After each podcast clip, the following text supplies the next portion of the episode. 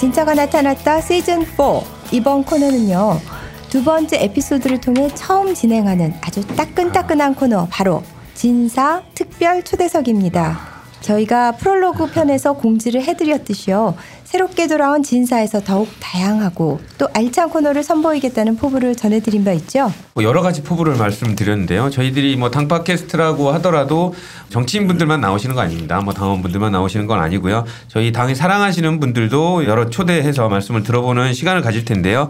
그 중에서 이제 대한민국의 문화계 인사, 문화계의 핵심적인 분들을 모셔가지고 어, 에피소드나 behind story 이런 거 들어보는 시간을 갖도록 할 겁니다.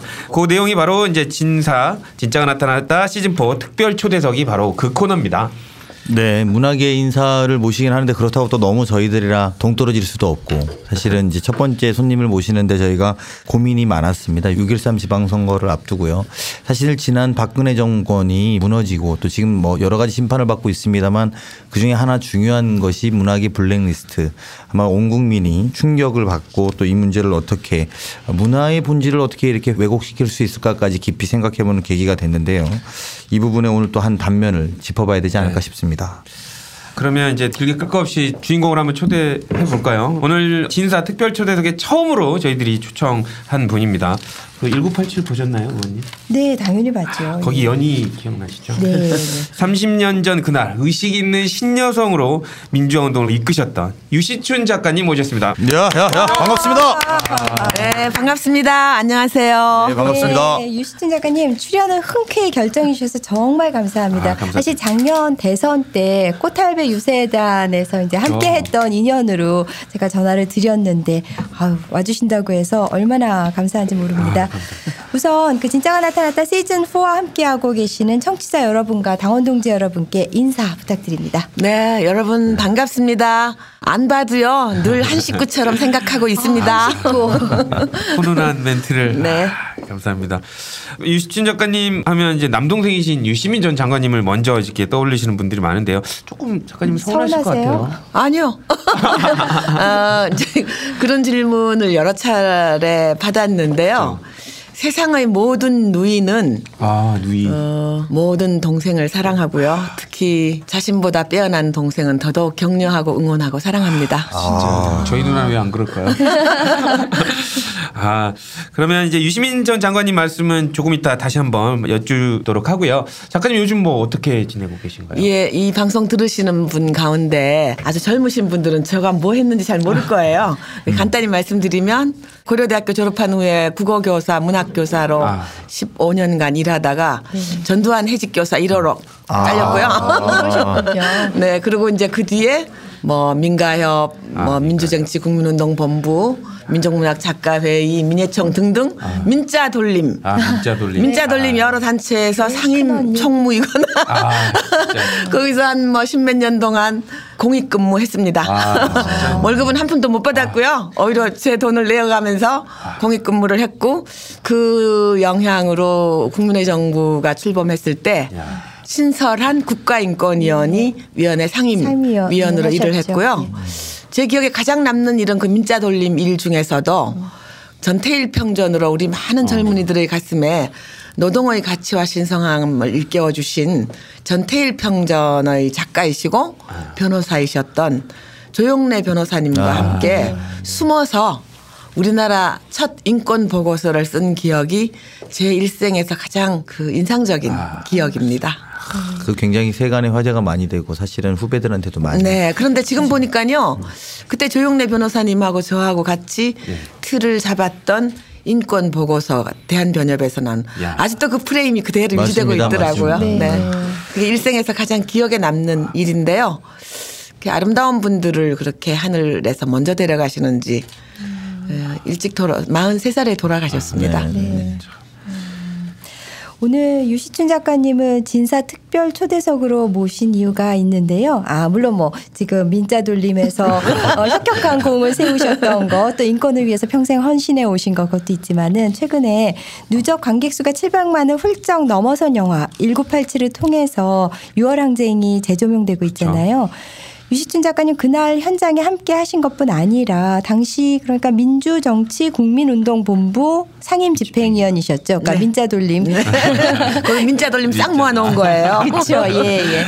그래서 민주화 운동에 정말 최전선에 계셨던 분인데 혹시 장준환 감독님이 영화 제작과 관련해서 따로 연락하신 적이 있는지 어, 궁금해요. 그런 영화를 찍고 있다는 얘기는 들었습니다. 들었는데 저에게 직접적으로 자문을 해온 적은 없고요. 제가 이제 2000년대 이후에 기록되지 않은 팩트는 역사로 정착을 못하고 후일의 신화나 전설 같은 것으로 빛이 발해버리잖아요. 그래서 민주화 운동에 참여하셨던 원로분들이 급작스럽게 자꾸 돌아가시는 것을 목격하고 난 다음에 아 이걸 기록으로 남기지 않으면 나중에 역사로서 정착하기가 어렵겠다는 생각이 들어서 제가 그 2000년도 이후에는 주로 민주화 운동의 기록을 누가 어떻게 어디서 어떤 기획을 하고 실천을 했고 어떻게 징역을 갖고 징역 안에서 어떻게 살았고 이런 기록들을 남기는데 한 10여 년 동안 힘을 보탰고요. 아까 그 인권 보고서가 제가 기억이 남는다 그랬는데 또 제가 2007년 우리 참여정부 후반이죠. 그러니까 그때 6월 민주항쟁이 20주년을 맞은 네, 걸 네, 기화로 해서 국가기념일로 제정을 하게 됐습니다. 네. 국가기념일 제정위원회도 출범을 시켰고 제가 그때 80년 5.18에서 87년 6월 민주항쟁의 승리로 가는 그 7년간의 기록을 다섯 권의 책으로 기록으로 남겼습니다. 위원회를 꾸려가지고요. 그래서 제가 실천했던 것도 있지만 작가로서 기록에 대한 소임을 굉장히 느끼는 편이에요. 그래서 지금 2,800여 개 도서관에 가면은 6월 항쟁을 기록하다 그래서 다섯 권 책을 누구나 보실 수 있습니다. 네. 예, 그리고 이제 어찌 보면 5.18 광주 민중 항쟁이 우리 모든 민주화 운동의 성장판과 같은 거거든요.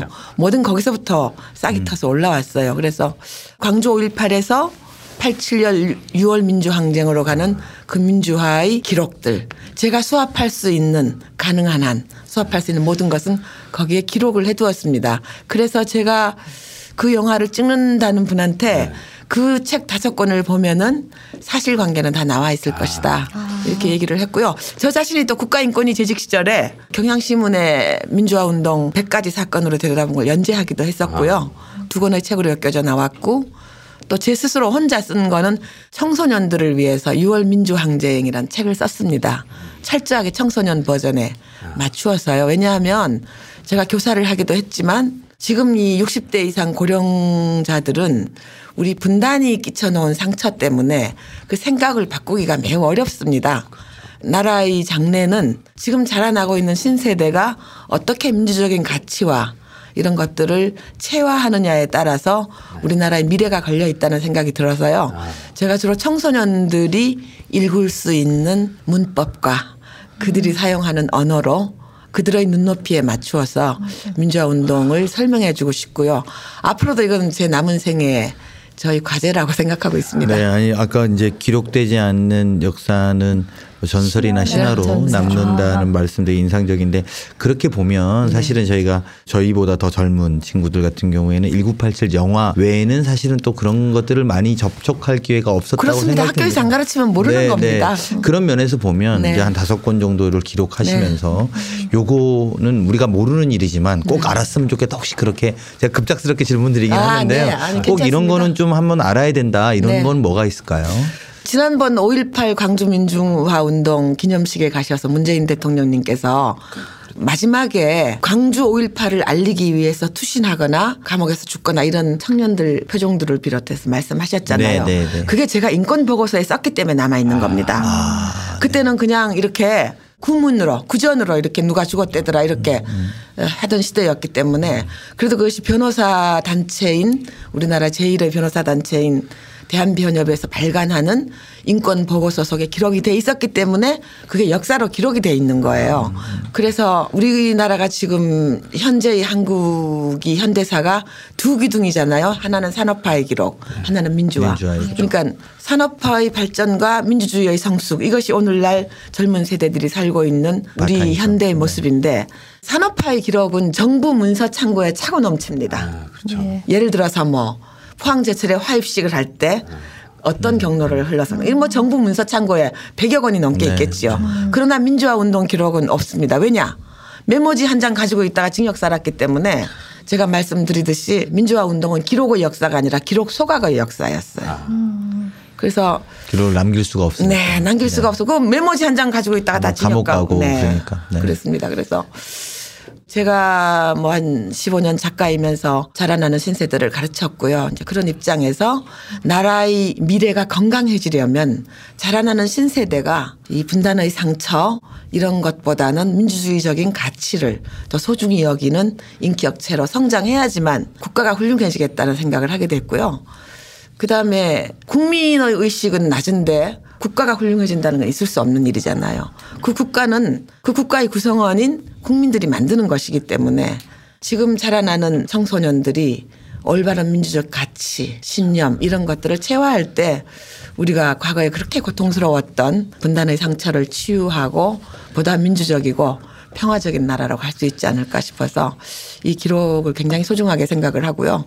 그런데 이제 문자라는 건 참 비효율적이잖아요. 시간 너무 많이 들고 가서 사야 되고 그런데 영상은 누워서도 볼 수 있고 언제 어디서나 폰으로 볼 수도 있고 그래서 이번에 장준환 감독한테 제가 한 시간 걸쳐서 CG를 하면서요. 이렇게 젊은 세대에게 친화력을 갖는 대중적인 장르의 영화에서 이 역사를 영상으로 영원히 남겨주셔서 문자 엿보를 지닌 사람으로서 너무나 감사하다고 제가 크게 큰절을 올렸습니다. 아, 지금 잠깐 스튜디오 장면을 구경해 설명 드릴게요. 네. 저희가 세 명이 다음에 뭘 질문해야 되는지도 있고 그냥 넉넉고 이렇게 지금 어, 작가님만 바라보는 그런 네. 상황입니다. 투사하셨던 것 같아요. 민중에 투사하셨고 역사의 기록자 이런 느낌. 그런데요, 그 우리 박 의원께서 지난번 꽃할배 유세단에서 저 보셔서 아시겠지만 제가 고집이 세거나 강성 절대로 아닙니다. 아, 아닙니다. 예. 아, 그런데 이제 어, 무엇이 그럼 그렇게 만들었나 하는 건 시대가 저희들에게 준 과제이고요. 그 다음에 이제 양심이라는 건데요. 여기 제 이제 그 조 변호사님 계신데 감히 양심이란 거를 그 definition 정의를 좀 해보자면 아니, 그제 마구 정의가 아니고.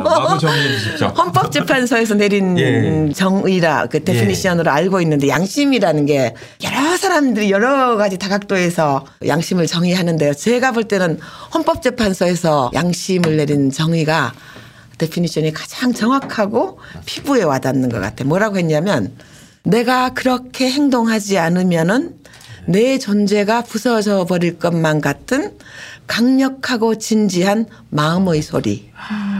이렇게 정의를 했어요. 참 문학적으로 했죠. 그죠? 맞습니다. 그 이게 하늘이 주신 것이고요. 그래서 내가 그렇게 행동하지 않으면 내 존재가 사라져 버릴 것만 같은 없어져 버릴 것만 같은 강력하고 진지한 마음의 소리. 그 제가 이 양심을 마음의 소리를 외면하지 못해서 해직도 당하고 뭐 민자 돌림 여러 단체에서 어, 십몇 년간 제가 공익근무라 그러는데 웃기는 말로요. 공익근무도 하고 그랬는데 아무리 생각해도 우리가 이 분단의 덫에서 빠져나와서 보다 더 인간애가 풍부하고 동포애 풍부하고 민주적인 가치를 실현할 수 있는 그런 정부와 국가를 만드는 일은 우리 후세대가 해야 될 일인 것 같아요. 그래서 그 젊은 세대에게 여러분들이 지금 누리고 있는 성숙한 민주주의의 여러 절차들 그리고 뭐 문명의 이기로 불리는 여러 이 디지털의 기기들 이런 거 누리면서 사는 산업화와 민주주의의 성숙으로 여러분이 누리고 있는 오늘날의 이 세계가 그냥 이루어진 게 아니라는 거. 그냥 이거죠. 예, 어제 내리는 눈송이처럼 오늘날 하늘에서 갑자기 떨어진 것이 아니고 여러분 선배들이 산업화에서는 무한한 땀을 흘렸고요. 민주주의를 위해서는 엄청난 피를 흘렸다는 사실을 한번 좀 기억해 주시고 그리고 1987 아직 안 보셨다면 그 두 시간 안에 잘 설명을 하고 있으니까 오늘의 민주주의가 어떤 땀방울과 핏방울 위해서 성립이 됐나를 이해할 수 있을 것 같아요. 이제 아까 물으셨는데 기록되지 않았지만은 가슴을 울리는 너무나 많은 이야기들이 있죠. 예를 들면 어. 지금 얼른 떠오르는 건데요. 고문 후유증으로 작고하신 김근태 의원님. 저에게는 의원님이라기보다는 민주화 운동 청년연합의 의장으로 의장이요. 기억이 됩니다. 네. 그분이 수배 생활 도중에 아, 친구 집에를 찾아갔는데 멀리서 보니까 그 창문에 불이 꺼져 있어요. 친구가 아직 안 들어왔던 거죠.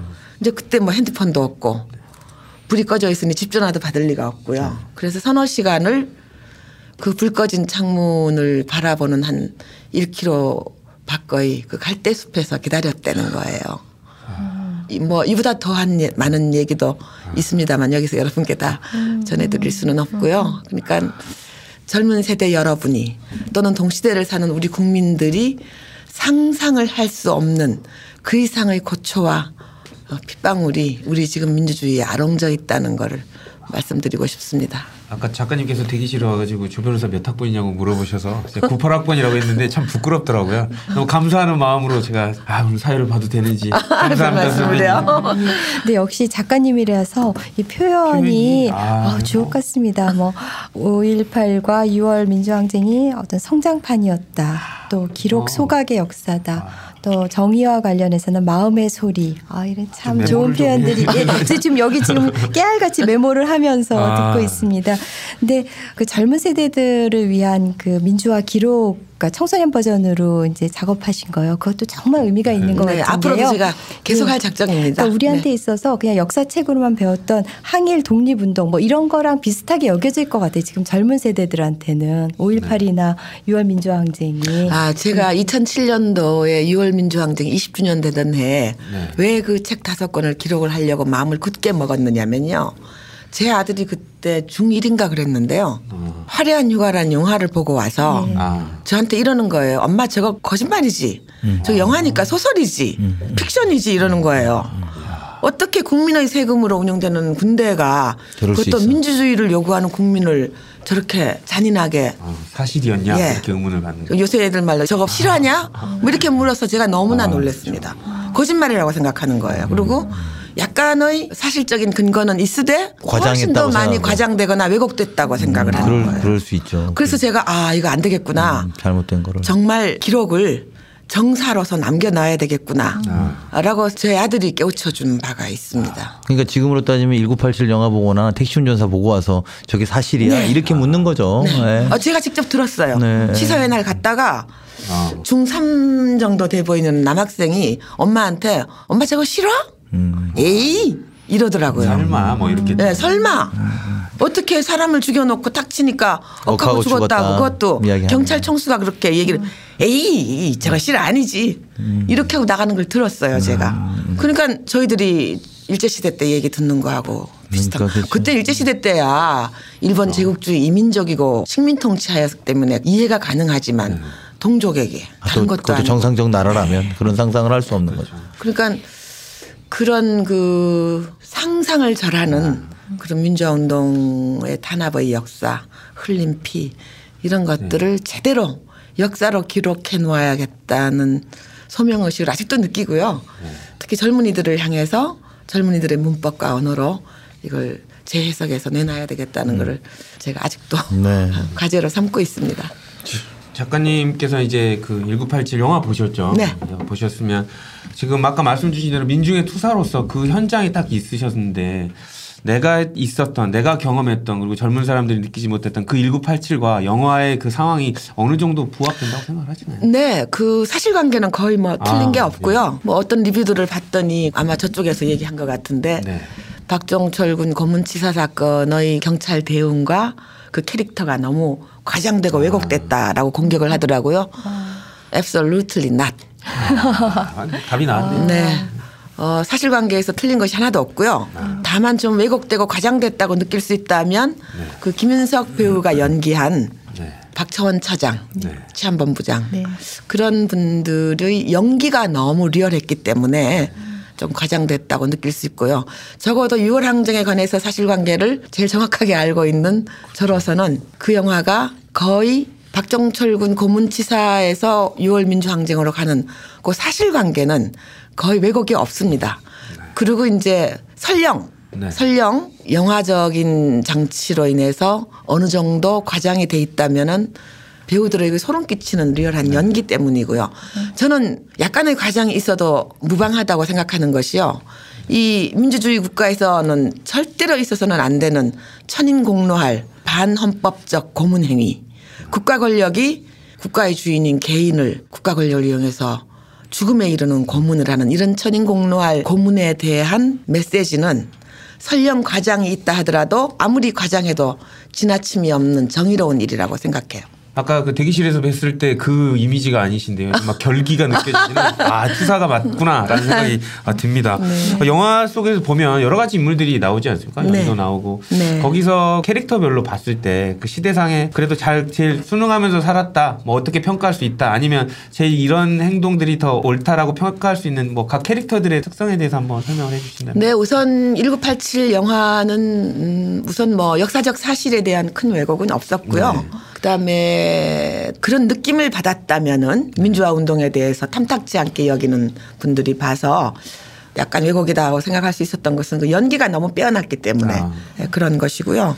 그리고 아무래도 이제 그 1987 영화에서 가장 빼어난 것은 역시 그 김윤석 네. 배우가 연기한 박철원 치안감 네. 뭐의 연기가 가장 빼어났고요. 그다음에 이제 또 하나는 주인공 연희 네. 김태리가 연기한 연희를 보고 여성계 일각에서 네. 왜 여성이 언제까지나 저렇게 수동적인 존재로 네.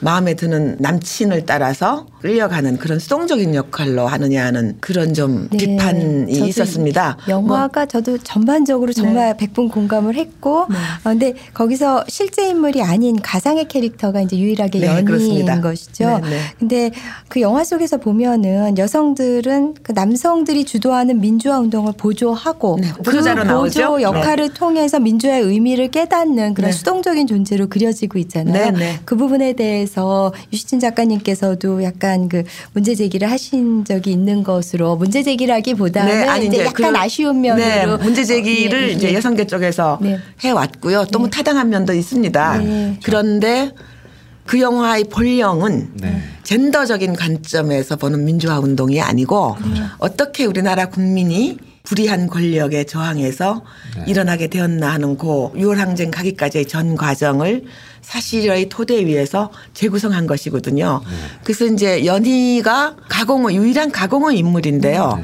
저는 매우 성공적인 인물로 봅니다. 아, 네. 왜냐하면 고립기 러시아 소설 고립기의 어머니라는 소설을 네. 많이들 읽었는데 그 어머니가 아들 때문에 이렇게 이제 투사가 되는 과정이잖아요.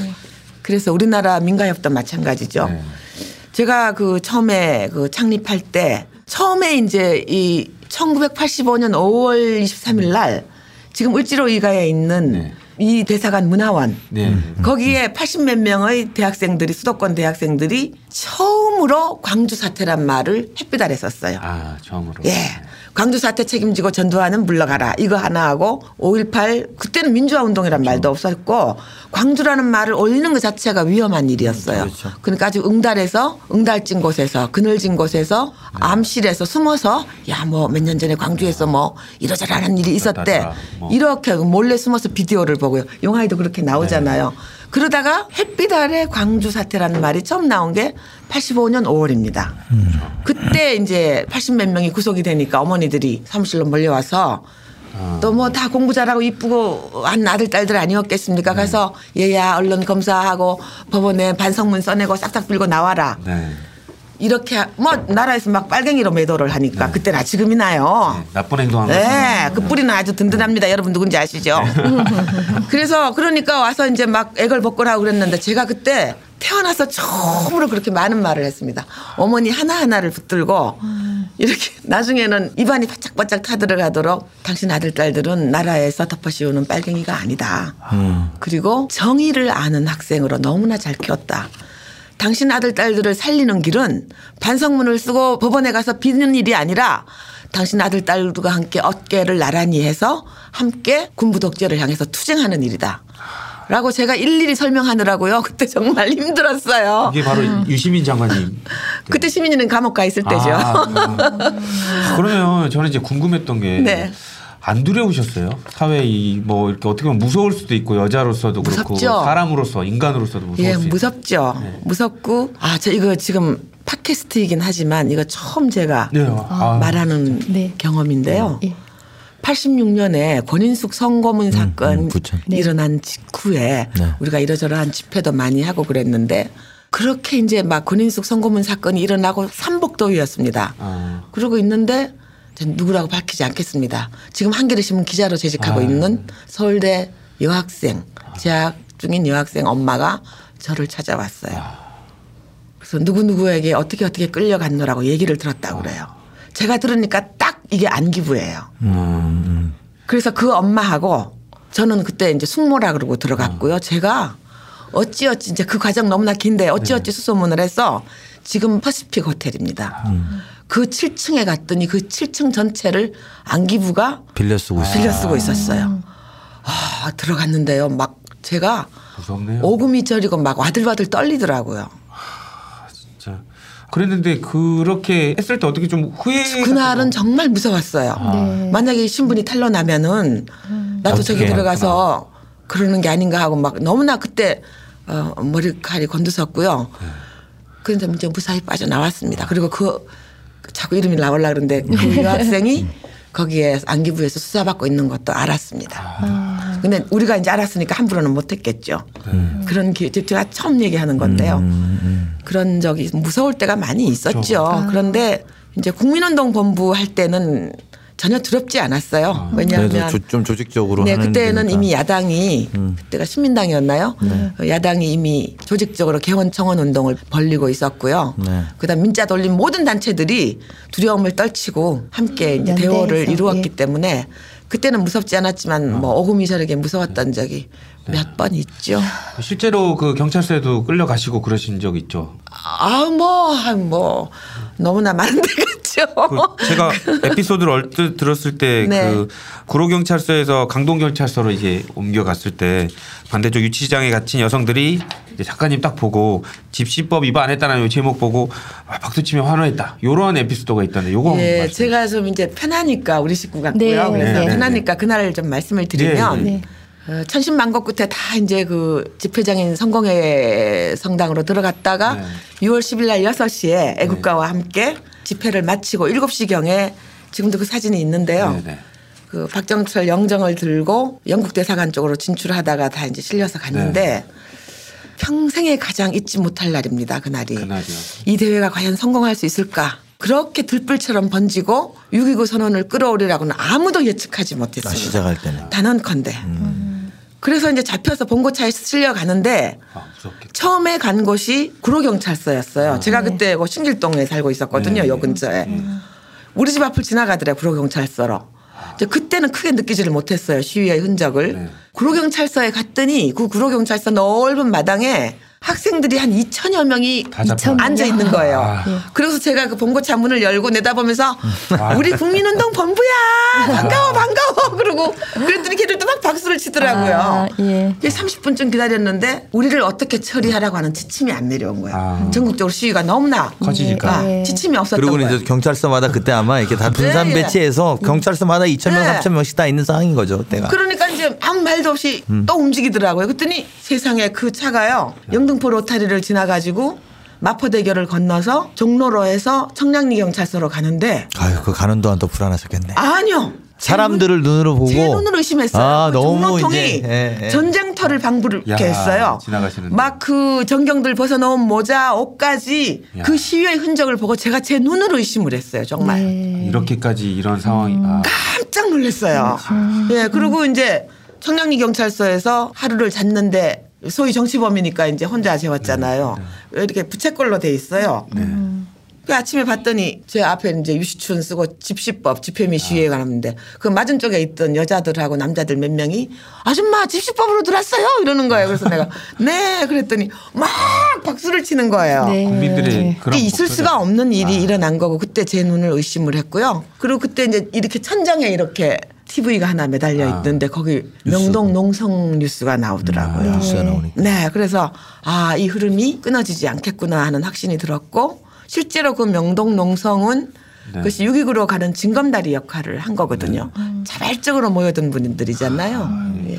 그 국민들의 목소리였는데 그 저는 이제 궁금한 게 아까 그 여성들에 대한 네. 그 1987년도에 그 이호랑쟁에 있어서의 좀 수동적이라는 평가가 아, 내가 제가 아까 민가협 얘기하다가 예, 이제 예. 그렇게 흘러버렸는데 실제로 그 민가협의 한 90%는 어머님들이었거든요. 그렇죠. 그럼요. 구성학생 어머님들.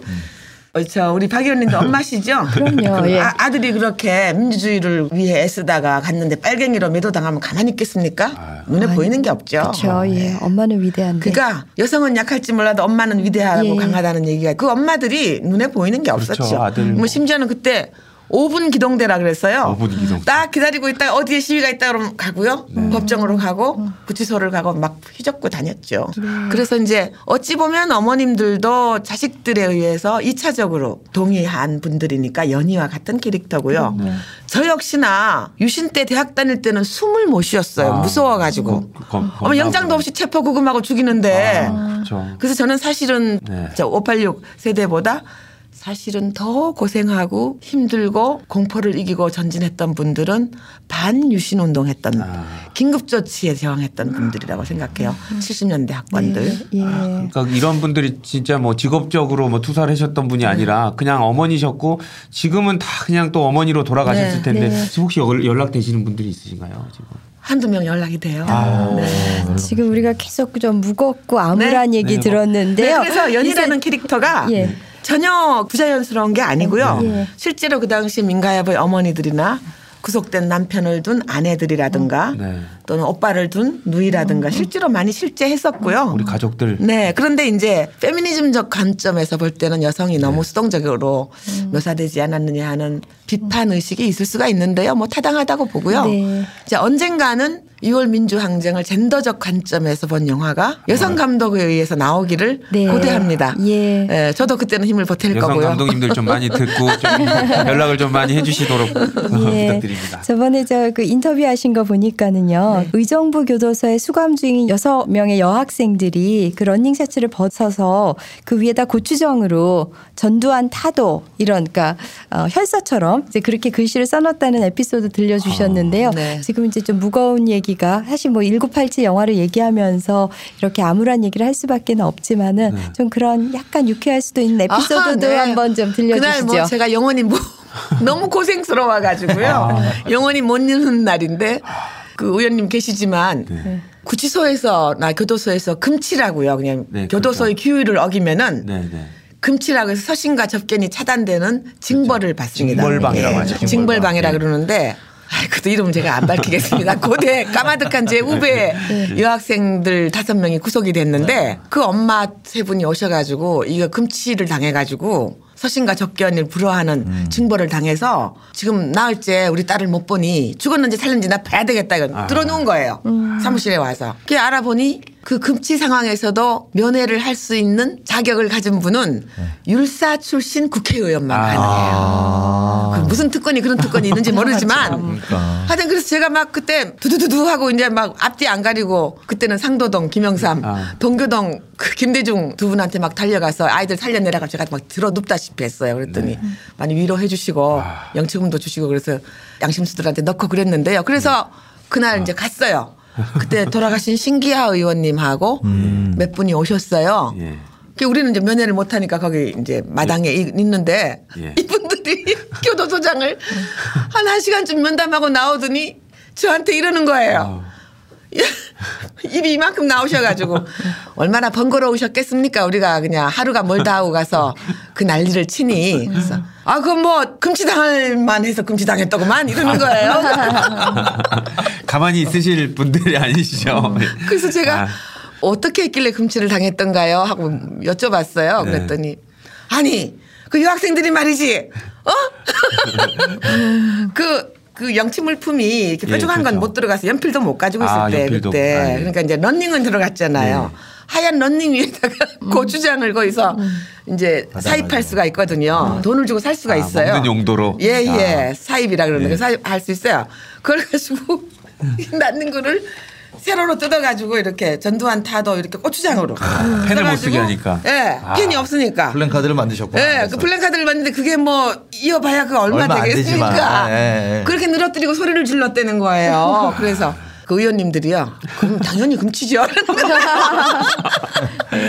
그래서 이제 뭐 의원님들이 면회를 하셨 우리 얼굴 봐야 되겠다. 죽었는지 살았는지 봐. 니, 니들 권인숙이처럼 son고문하고 말이지. 어? 죽을지도 모르게 아, 죽일지도 진짜. 모르니까 우리 봐야 되겠다. 그러고서는 안 가고 그 교도소 앞 마당에서 네. 밤을 꼴딱 세웠어요.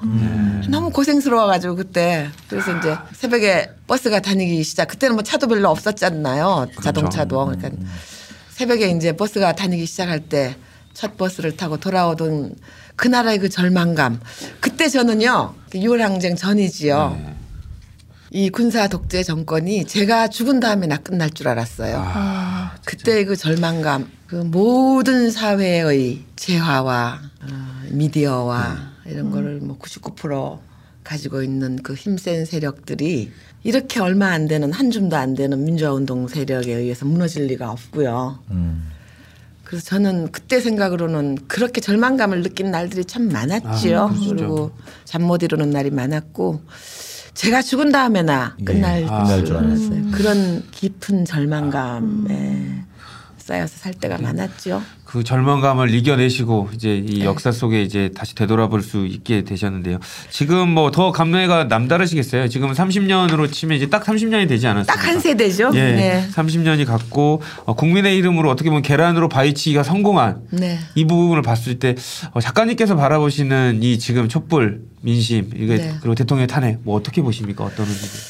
어, 제가요 촛불 집회는 뭐 거의 대부분 나갔습니다만 어느 날 갔더니 촛불 시민들이 네. 헌법재판소까지 행진을 하더라고요. 아. 제가 그 대열에 있었어요. 네. 헌재 앞에 갔는데 정말 눈물이 났어요.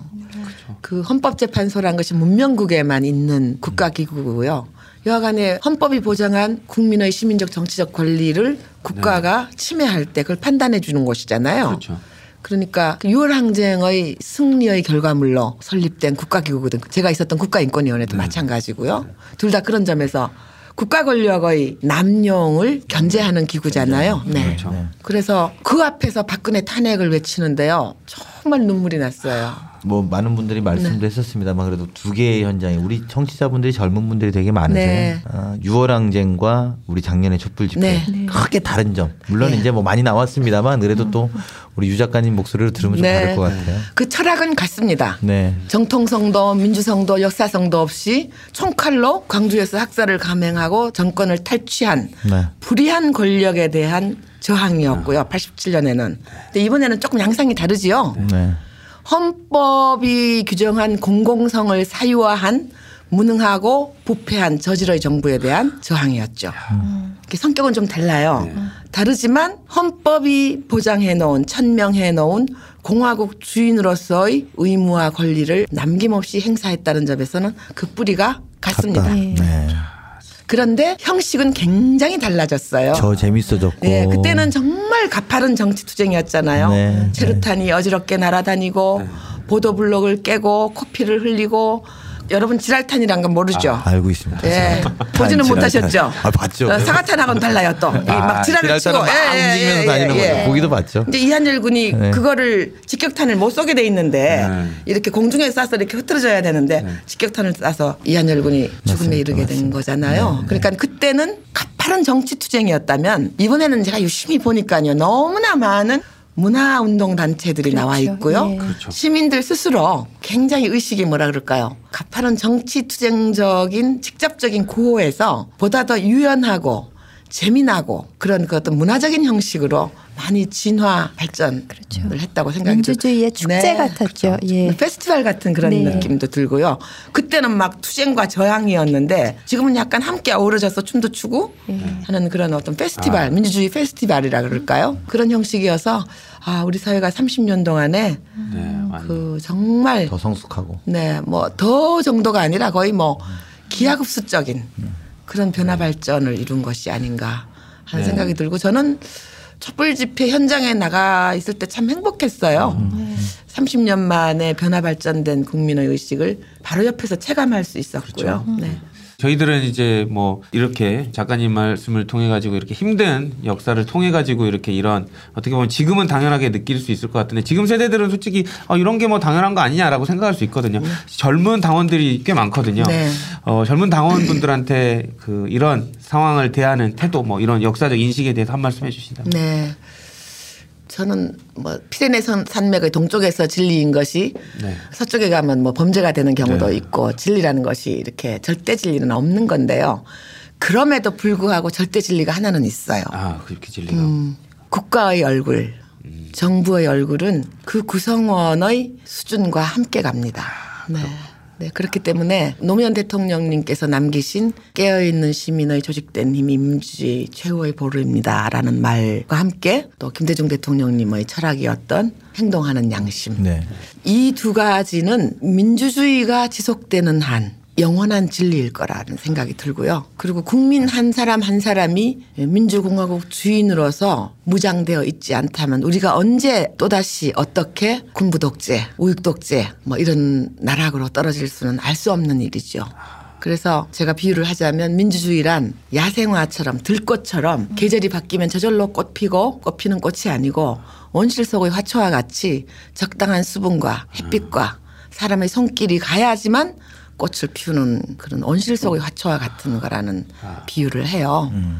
그러니까 이 민주주의란 꽃을 피우기 위한 필수 요건, 국민의 의식이 깨어 있고 어, 우리의 역사와 역사의 지향하는 바가 어떻게 돼야 더 정의로울 건가.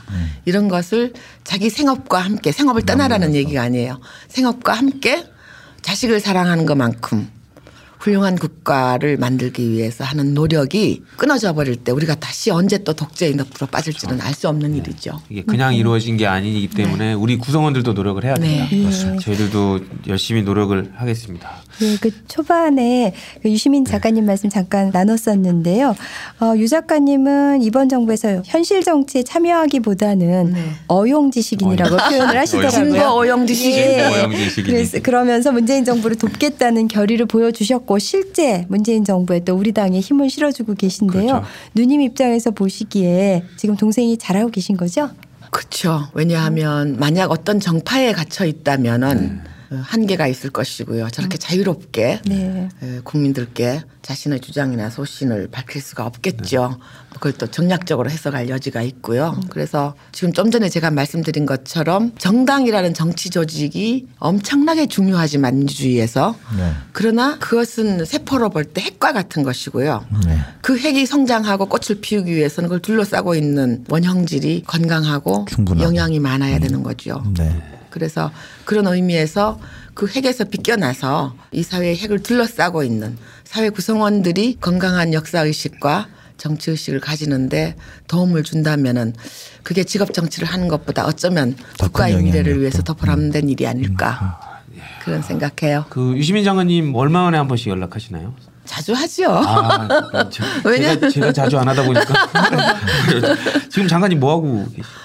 아, 지금 뭐 집필 계획이 뭐 오랫동안 서 있었던 그거 집필하느라고 바쁘고요. 방송은 부업으로 한다잖아요. 아, 네, 저희들이 이제 신 남매 간의 따뜻함을 한번 느껴보기 위해서 전화 연결 한번 할 수 있을까요 지금? 지금요? 예. 자, 한번 해볼게요. 네. 네.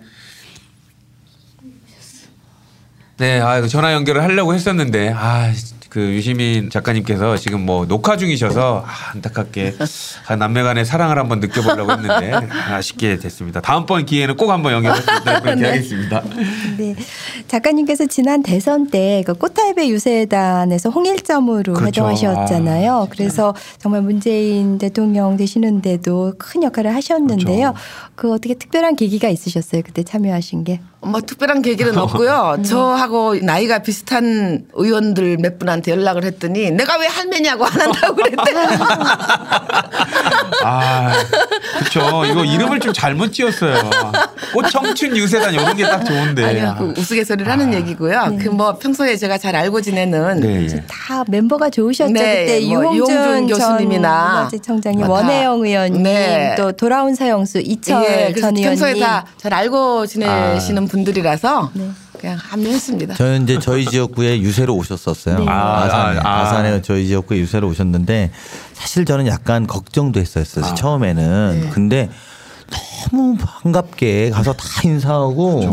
그러니까 이게 두 가지인 것 같아요. 하나는 일단은 굉장히 내공이 있으니까 어떤 분을 만나도 즐겁게 만날 수 있고 그렇죠. 그리고 두 번째는 본인들이 진심으로 이분들을 대한다는 걸 유권자들이 다 알게 알죠. 하시더라고요. 저는 그래서 굉장히 큰 흐름을 만들어내는 역할을 하셨다 이런 그렇죠. 판단이 많이 예, 들더라고요. 워낙 친화력들이 좋으시고 네. 지금 저희 오늘 어, 녹음하면서도 벌써 우리를 다 왕팬으로 광팬으로 만드셨잖아요. 예. 예. 그때 꽃할배 유세단 때 그 센스 넘치는 삼행시가 아주 아, 인상적이었는데요. 꽃할배로 삼행시를 선보이셨던 건데 이번에는 한번 진사로도 이행시 가능할까요? 예, 해볼게요. 예. 지- 그러면 이제 오늘 띄울까요? 보내주신 그 이메일 보고요. 요거 하나만 제가 아, 머릿속으로 감사합니다. 예, 아무것도 안 가지고 머릿속으로 오늘 띄워주십시오. 네. 아, 진, 진짜 진짜 좋아해. 아, 사, 사람 사는 세상 위에 분투하는 민주정편 화이팅. 아이디. 야, 야, 야. 야, 야, 역시. 퍼 가서 꽂지 역시. 아, 제작자들이 좋아하겠네. 제작진이 정말 눈물 흘리고 있는 것 같습니다. 네. 이거 우리 카피로 쓰면 되지 아, 않을까요? 진짜 그거 써야 될 것? 같습니다. 아, 진짜. 아, 좀 전에 유시민 장관님하고 연락이 안 돼서 좀 안타깝긴 한데 여러분들도 많이 아시겠지만 남동생인 유시민 전 장관님 그리고 또 여동생인 유시주 선생님 이렇게 보면 어떻게 보면 부모님이 너무 무태하셨을 것 같아요. 자식 농사를 뭐 다 대박을 아니에요. 네. 부모님은 어떤 분이셨나요? 아, 뭐 저희가 영향을 유시민이 경제학과를 나왔는데 독일 유학은 거꾸로 읽는 세계사를 가지고 역사책을 가지고 했거든요. 인쇄 받아서. 그런데 아버지가 역사 선생님이셨고요. 아, 영향을 술 담배도 못 하시고 친구도 별로 없고 거의 그 아주 광적인 독서 광이셨고 그 본인이 독서 광이었을 뿐만 아니라 저희 육남매한테 이제 가난한 교사니까 뭘 좋은 옷, 좋은 음식을 주시는 대신에 그 학교에서 도서관 사설을 자임하시면서 아. 책을 빌려다가 계속 책을 우리한테 읽게 하셨고요. 그래서 어린 날에 저희는 이렇게 밥을 먹는 것처럼 책을 먹었습니다. 야, 진짜 그러면 이렇게 형제들끼리 모여서 토론도 막 그때 계속 하고 그러셨어요? 야, 대단하네요. 진짜. 토론 안 했고 아버지가 책을 한 권 갖다 주고 난 다음에는 네. 저는 이제 말을 순종적이어서 말을 잘 들어서 독후감을 꼬박꼬박 써냈는데 어, 아버님도 쓰라고 하셨어요? 예, 아. 책을 한 권 갖다 주고 독후감을 야. 한 장을 꼭 써내게 하셨어요. 네. 그러면 이제 칭찬해 주시고 그랬는데 야. 시민이 자꾸 안 쓰고선 축구하러 다니고 그러니까 아, 정확히 일치하네요, 예상. 예, 잡아다가 또 유시주가 막 꼰질러야 아버지요 오빠야 또 책 안 읽고 어디 축구하러 나가요 그러면 아. 버지가 일어나서 그러니까 이제 한 장 책을 읽고 이 한장 독후감을 써내면서 그때 돈으로 10원을 주셨어요. 그러니까 아마 그때부터 글을 쓰면 돈이 된다는 걸 알았나 보죠. 아. 최초의 인쇄는 아버지로부터 받은 거지. 유시민 장관님 그 사진 중에 인터넷에 들어오는 사진 중에 재판을 받으러 들어가시는데 웃고 있는 그런 여유로운 모습의 사진이 있었거든요. 예, 그게 85년도 아. 이제 제가 이제 구속학생 학부모 협의회 만들어서 아. 총무하고 그럴 민가협 만들 그 시절에 두 번째 들어갔을 때 그거 어떻게 동아일보가 찍었다고 그래요. 네. 예, 법정에 들어가는데 네. 수갑 찬채로 예, 이렇게 맞습니다. 예, 웃고 그 있는. 턱선이 살아 있으면서 그 눈빛이 정말 아, 서늘한 그죠. 눈빛. 아, 그때 뭐 85년이니까 26살이잖아요. 네. 근데 그렇게 어린 나이에도 이렇게 전혀 위축되지 않고 자기가 한 일에 대한 소신과 저 자신감 있는 모습으로 보여서 참 놀랐거든요. 요즘 사람들이 보기에도 아주 어렸을 때도 그런 기질을 좀 가지고 아니에요, 있었나요? 아니에요. 어땠나요? 어렸을 때는 그 주로 동네 아이들한테 맞고 들어와서 울었어요. 아 이거 아 그렇군요. 바른 말하다 맞은 건 아닙니까? 바른. 말하다가 바른 말하다 동네들한테 맞고 이런 거 아닌가요? 아니에요. 야 장관님도 그렇고 이게 전부 다 불의를 못 참는 이런 성격이지 않습니까? 그것도 아버지 영향이 좀 있는 것 같아요. 아버님이. 예, 네. 밥상머리에서 밥과 아버지 얘기를 함께 먹었는데요, 저희들이. 그때 이제 밥상머리에서 그렇게 주로 민족주의 영웅들 강감찬, 뭐 을지문덕, 이순신, 뭐 시민이란 이름을 지은 것도 아버지가 동양 철학에 좀 정통하셨는데요. 역사 선생님이시고 그러는데 주역 공부도 깊게 하신 것 같고 그런데 저한테 날 일러주더라고요. 시민이가 사주를 보니까 너무 느려 터져서 어디 가서 밥도 굶게 생겼다고 아이고. 그래서 좀 이름을 보완해 주느라고 민차발 민자를 써놓으라고 나한테 가르쳐 주더라고요. 그런데 이제 그게 임진왜란 때 진주성을 지키다가 순사한 김시민하고 한자가 똑같습니다. 김시민 장군. 예, 아. 그래서 혹시라도 너 나라가 위태로울 때 구하라는 그런 김시민 장군 얘기도 어렸을 때 많이 들었고요. 그 한자가 같습니다. 말과 글로 네. 나라를 아, 구하고 계신 거죠. 그리고 이제 4.19 얘기도 저희들한테 많이 해주셨고요. 굉장히 4.19 일어나고 뿌듯해 하시면서 그 사진들도 저한테 보여줬던 기억이 나고 그렇습니다. 의식적으로 클 수밖에 없는 상황을 아버님께서 만들어 주셨던 거예요. 역사 얘기를 주로 많이 하셨으니까요. 아, 진짜 역시 그냥 이런 자제분들이 나오는 건 아니라는 걸 또 그래서 저는 젊은 엄마 아빠들께 권해드리고 싶은 게요. 자식 교육이 다른 게 아니고 뭐 과외를 많이 시키고 고가의 선생님을 모셔다 주고 그런 것보다는 부모가 하는 행동 자체가 자식은 부모의 거울이라 그러니까요. 하는 부모가 얘기가 책을. 읽으면은 자식도 책을 읽지 않을까 그런 생각 해봅니다. 아, 역시 마음에 새기도록 하겠습니다. 제 아들이 저를 보고 있다는 생각을 하니까 섬찟합니다. 제가 작가님 나오시면 꼭 여쭤보고 싶었던 게 네. 있습니다. 일단 그 문재인 대통령님의 당선을 위해서 민주당의 승리를 위해서 또 열심히 노력해 주시지 않았습니까? 저희가 이제 민주당 당 팟캐스트이지 않습니까 공시 그렇기 때문에 저희들이 이제 말 같지 않은 조언은 전혀 듣지 않습니다. 근데 이제 저희 편에서 정말 고언을 해주실 분들의 얘기에 대해서는 아주 값지게 지금 저희들이 전달을 하는데 네. 작가님이 그럴 위치에 있 으시기 때문에 지금 문재인 정부 평가를 해주신다면 네, 우선 대통령의 캐릭터가 앞선 노무현 대통령보다는 훨씬 더 안정적이고 신중하신 것 같고요. 그리고 무엇보다도 다시는 그와 같은 전철을 밟지 않겠다는 좀 내심의 결의 아. 같은 것이 보이고요. 그리고 상당히 좀 대통령께서 물론 이제 옳은 정책과 바른 자세를 가지고 있기 때문에 그렇기도 하겠지만 저 이거를 하나 권해드리고 싶습니다. 뭐잘 하고 계시고요, 지금. 정치란 게 뭐 여러 백 가지 측면에서 정의할 수 있겠지만 제가 볼 때는 나와 생각이 다른 사람을 나의 생각에 동의하게 하는 과정이잖아요. 막 어록 오늘 쏟아지네요. 네. 막 그래서 적어놔야겠네.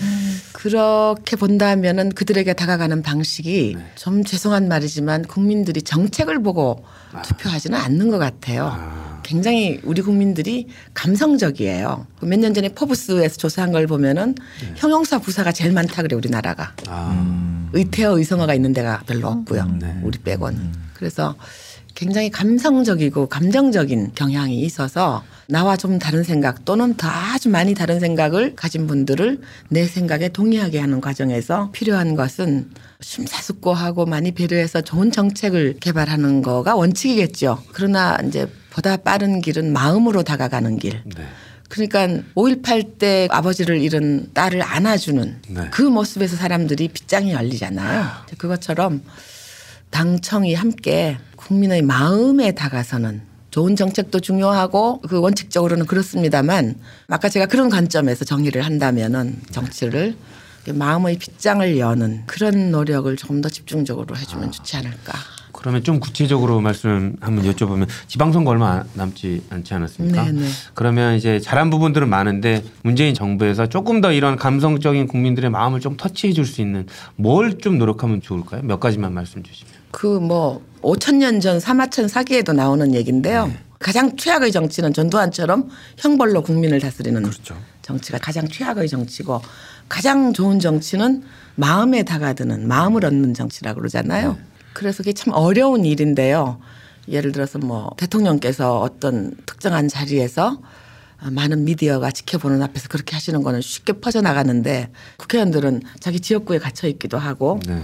조금 더 어렵죠, 그게. 그래도 하여튼 그 송구한 말이 오나 좋은 정책을 개발하는 거 못지않게 좀 얼어붙은 국민들의 마음을 빗장을 여는 노력. 그건 뭐 그 어떤 심리 전문가나 뭐 각 지역마다 특색이 또 다 그렇죠. 다르니까요. 특히 저는 지금 이 DMZ 근처에 있는 강원도, 경기도 일대 이런 분들이 지금 햇볕 정책에 대해서도 부정적이고 북한에서 지금 오고 있는 것도 부정적이고 그렇잖아요. 이제 그런 분들이 분단의 상처를 안고 있어서 그런 것이기 때문에 각고의 노력 끝에 그분들의 마음을 여는 것이 어떤 언어일지 어떤 행동일지는 그 지역의 유니크한 특색에 따라서 다가드는 연구가 좀 필요하다고 봅니다. 그 민주주의는 뛰어난 천재나 지도자가 아니라 다수의 시민이 네. 만든다는 진리는 변함없을 거다 이렇게 말씀하셨습니다. 그리고 오늘도 아마 1987년 이후로 또는 뭐 그 전부터 활동하셨던 그런 다수의 시민이 힘을 내고 용기를 가지고 우리가 역사를 똑바로 만들자 이런 큰 틀에서 말씀을 주신 것 같은데 그런 것과 관련해서 우리 진포를 듣는 많은 분들께 또 남기고 싶은 말씀 있으면 한 번 더 해주세요. 네. 우선 참 의원님 두 분 계셔서 죄송합니다만 이런 말씀을 드려서 우리 국민들의 제도권 정치에 대한 의식이 그렇게 우호적이지 않습니다. 그럼요. 예, 예. 정치 불신이 참 심각하죠. 그렇지만 우리가 정치라는 방법에 의하지 않고 어떻게 민주주의와 복지와 평화 통일을 이뤄 나갈 수가 있겠습니까? 너무나 중요한 민주주의의 루트거든요. 그래서 근데 이것이 이제 굉장히 전에보다는 많이 완화되었습니다만 여전히 정치 불신이 심각한 시대에 이렇게 젊은 분들이 당원이 된다는 것 자체가 큰 용기라고 생각해요. 그 그래서 굉장히 상찬, 칭찬하고 싶고요. 그리고 당원이 되셨으면 그 지역 주민들에게도 모범이 될 만한, 귀감이 될 만한 생활을 하셔야 되고요. 그렇잖아요. 내가 믿는 사람 콩을 바치라 그래서 우리가 믿잖아요.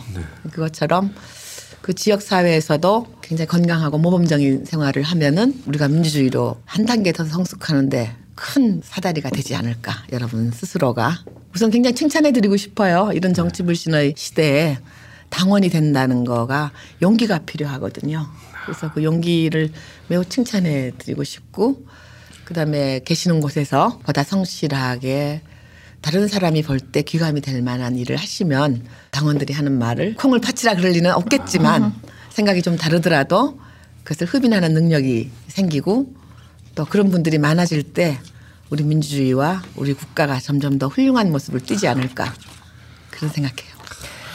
네, 오늘 유시춘 작가님 모시고 영화 1987 그리고 또 6월 항쟁에 대한 소회의 말씀을 들어봤는데요. 정말 작가님의 한마디 한마디가 다 주옥 같습니다만 저에게 있어서 특히 그 가슴에 와 닿았던 부분은요. 이제 앞으로 어떤 젠더 관점에서 새로운 버전의 영화 1987 이거를 예고해 주신 거예요. 저희 더불어민주당이 1987그 민주화 운동을 계승한 정당이잖아요. 네. 그래서 그 6월 항쟁 역사의 현장에 있었던 적지 않은 분들이 지금 의원으로 계시죠. 당직자로 네, 네. 핵심 당원으로 함께 계시어서 당연히 그 민주주의에 대한 감수성은 높은데 젠더 감수성은 떨어지는 경우도 없지 않은 것 같습니다. 근데 이런 말이 있잖아요. 성평등이 민주주의의 완성이다. 네. 그래서 이 유시춘 작가님과 함께 앞으로 또 진짜 민주주의의 완성을 이끌어 가야 되겠다 하는 다짐을 다시 한번 해봅니다. 작가님 오늘 그 진사와 함께 하신 소감 짧게 말씀해 주시죠. 네. 뭐 그냥 한솥밥을 먹는 식구 같아요. 아, 예. 네. 저는 처음에 아까 대기실에서 뵀을 때 아, 이 투사적인 이미지가 강하시지 않을까라는 생각을 좀 해봤었는데 저 이모님 같습니다. 예, 옆집 언니 네, 같고, 이모님 같고 예. 좋으신 말씀 너무 많이 해주셔서 교육받는 자세 무릎 꿇고 들었어야 되는데 아, 어쨌든 부모는 아이의 거울이다. 새기도록 하겠습니다. 저는 큰 누님 같다고 하려고 그랬는데 이모님 아. 이모님이라고 내가 내가 확실히 나이가 많구나. 내가 이런 생각이 아, 들고. 간 마흔 됐습니다. 하여튼 뭐 작가님도 그렇고 저희도 가족처럼 편하게 뭐 말씀 나눌 수 있어 좋은 것 같고 이런 것들을 말씀하셨던 남기지 않는 기록들 역사가 되지 않는다 이런 것에 아마 오늘 이 이야기들도 아마 잘 남아서 앞으로 우리와 함께할 또 많은 보이지 않는 동지들이 큰 힘이 되고 교훈이 되지 않을까 싶습니다. 예, 오늘 진사 특별 초대석에 최초로 처음으로 그리고 게시를 해주신 함께해 주신 유시춘 작가님 너무 감사드립니다. 건강하십시오. 네, 고맙습니다. 네, 네, 감사합니다. 감사합니다.